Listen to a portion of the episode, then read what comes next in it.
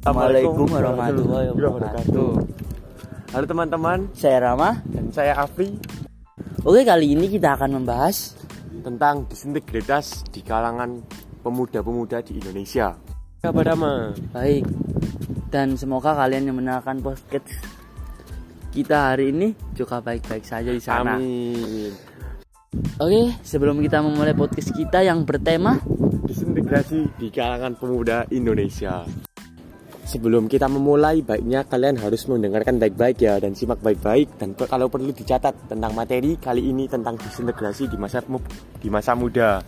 Karena disintegrasi merupakan permasalahan politik bukan masalah politik sih, tapi tentang masalah yang um- yang sudah umum terjadi di kalangan pemuda Indonesia, khususnya para pelajar dan orang-orang yang udah dewasa.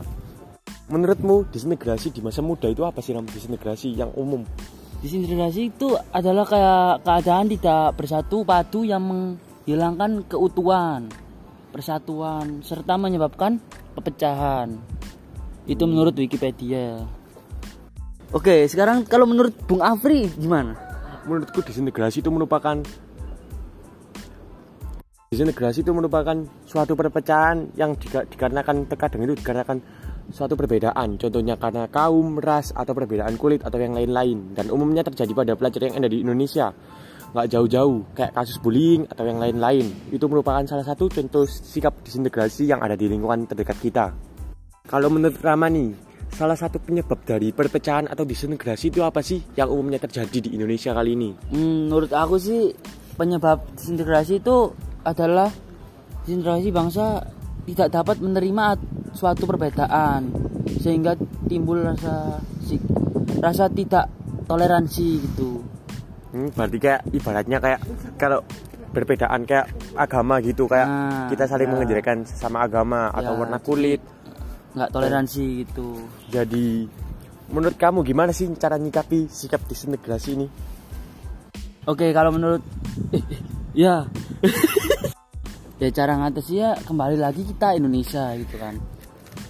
Terus ya pahlawan kita dulu mati-matian berjuangin bangsa ini gitu. Jadi ya kembali lagi ke semboyan kita itu Bhinneka Tunggal Ika. Itu nih teman-teman. Salah satu cara menyikapi sikap disintegrasi. Selain itu, setiap orang di Indonesia untuk cara mengatasi disintegrasi ini tuh harus adanya kesadaran tentang tentang apa ya? Tentang kita sebagai makhluk sosial. Jadi kita harus kita kan membutuhkan satu sama yang lainnya. Jadi kita harus agar dapat dibantu oleh sesamanya, kita harus juga menghargai. Salah satunya dengan menghargai perbedaan dan toleransi antar sesama. Oke, sekarang kita lanjut ke contoh peristiwa disintegrasi di Indonesia itu apa aja sih? Jadi salah satunya itu ada dari peristiwa PKI Madiun di 1948. Terus ada DI Darul Islam atau TEI Negara Islam Indonesia yang terjadi di beberapa daerah. Terus ada APRA Angkatan Perang Ratu Adil dan pemberontakan Andi, Az- Andi Aziz yang ada di Makassar. Masih banyak lagi peristiwa-peristiwa disintegrasi yang ada di Indonesia. Dan seharusnya ini menjadi pembelajaran kalian untuk mengembangkan sikap toleransi antar sesama agar kejadian ini tidak dapat terjadi lagi dan tak terulang lagi. Selanjutnya kita akan membahas inti dari tema yang kita ajarkan di, di pertemuan kali ini yaitu tentang disintegritas. Integritas adalah keselarasan antara hati, pikiran, perkataan, dan perbuatan yang baik dan benar. Integrasi positif dan nilai integritas kayak satu bertekad dan kemauan untuk berbuat yang baik dan benar. Dua, pikirannya positif. Tiga, arif dan bijaksana dalam melaksanakan tugas dan fungsi. Empat, mematuhi peraturan perundang-undangan yang berlaku. 5. Menolak korupsi, suap, dan atau gratifikasi.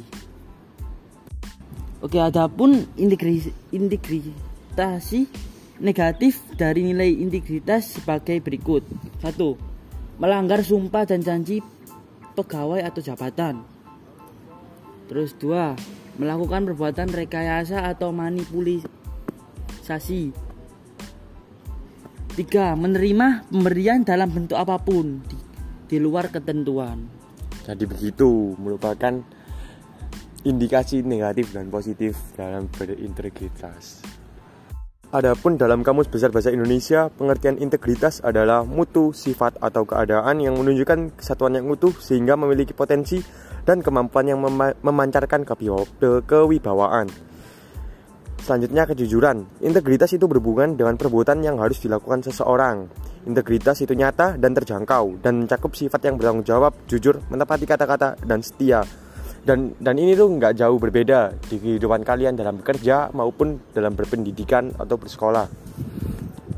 Jadi, integritas tidak pernah lepas dari kepribadian dan perilaku seseorang yang berhubungan dengan sifat yang dapat dipercaya, komitmen, tanggung jawab, kejujuran, kebenaran, dan kesetiaan terhadap tugas yang tanggung jawab yang diembannya. Hardi 2015 dalam bukunya Integritas bangsaku memaknai integritas merupakan suatu sikap yang merujuk pada konsistensi antara tindakan dan nilai-nilai prinsip kebaikan serta ucapan. Sementara itu, beberapa penjelasan mengenai integritas menurut Dr. Bill Pring dalam buku Top 10 Qualities of Great Leader adalah sebagai berikut. Nah, ada integritas berasal dari sikap tidak mementingkan diri sendiri, itu poin pertama. Yang kedua, ada integritas dibangun atas dasar disiplin. Tiga, integritas adalah kekuatan moral yang terbukti tetap benar di tengah api godaan. Empat, integritas adalah kemampuan untuk bersabar ketika hidup ini tidak berjalan mulus. Lima, integritas adalah tahan uji yang memerlukan perilaku yang dapat diduga. Dan yang keenam, integritas adalah kekuatan yang tetap teguh sekalipun tidak ada yang melihat. Jadi, kayak kejujuran nih yang poin keenam ini. Oke, setelah kita mengingat kembali apa itu integritas, Kini saatnya kita akan melihat siapa saja toko-toko bangsa yang nilai integrasinya tidak dilakukan lagi. Mereka adalah yang pertama Muhammad Hatta. Mantan Wapres Muhammad Hatta ini dikenal sebagai seorang sosok sederhana. Mundur dari jabatan orang nomor 2 di Indonesia pada tahun 1956. Sejumlah tawaran mengalir pada Hatta. Ia menjadi ia ditawari menjadi komisaris berbagai perusahaan hingga posisi dia di Bank Dunia tapi Hatta menolak. Dia memilih hidup dari uang pensiun. Apa kata rakyat nanti? Kata kala itu. Hatta bukan sosok yang mengajar jabatan dan harta. Hatta juga menolak ketika akan diberikan rumah yang besar setelah berhenti menjadi wapres. Hatta khawatir uang pensiunnya tidak mampu membiayai perawatan rumah. Ya, sekarang kita lanjut yang kedua. Ada Jenderal Hugeng Imam Sentosa ada anekdot soal mantan Kapolri Jenderal Hugeng Imam Nasonda. Anekdot itu pun sempat dilontarkan almarhum Gus Dur. Anekdot itu tentang puisi yang tidak bisa disuap, yakni polisi tidur dan Jenderal Hugeng. Memang melihat rekam jejak putra Pekalongan yang lahir pada 14 Oktober 1921 itu kita akan terkagum-kagum. Hugeng sosok polisi yang berintegritas, banyak kisah tentang sosok Hugeng misalnya tentang tindakan yang mengembalikan perabotan pemberian dari seorang pengusaha di Medan. Saat itu Jenderal Hugeng baru saja menjabat sebagai kepala polisi di Medan. Dan sang pengusaha tahu ada kepala polisi baru segera mengirimkan perabotan rumah lengkap. Hugeng yang mendapat kiriman barang itu pun segera menolak dan mengembalikannya. Oke lanjut yang terakhir aku serahkan pada Mas Afri. Jadi yang terakhir ini dari banyak toko yang terakhir ini aja ya. Yang terakhir ini ada Kiai Haji Agus Salim atau yang sering disebut The Grand Old Man begitu julukan bagi diplomat, diplomat Indonesia Agus Salim mantan men menteri luar negeri di era kemerdekaan ini dikenal sebagai sosok yang jenius dia menguasai, menguasai hingga 9 bahasa nih tapi dibalik itu hidupnya penuh dengan kesederhanaan Agus Salim walau merupakan sosok pejabat di hidup dalam kejujuran. Dia dan keluarganya kerap pindah-pindah rumah karena habis sewanya. Bahkan pernah mereka tinggal di rumah yang WC-nya rusak nih. Istrinya pun sampai muntah-muntah tak tahan. Kondisi kondisi demikian tetap membuat Agus Salim bertahan.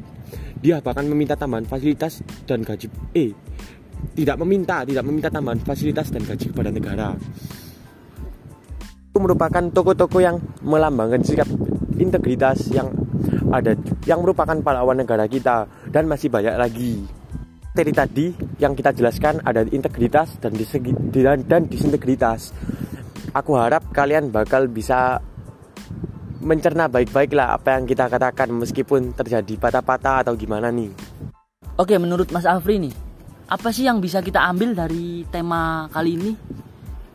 Menurut saya itu disentibilitas merupakan suatu permasalahan yang lagi booming nih dan lagi tren di masalah di permasalahan pemuda kali ini.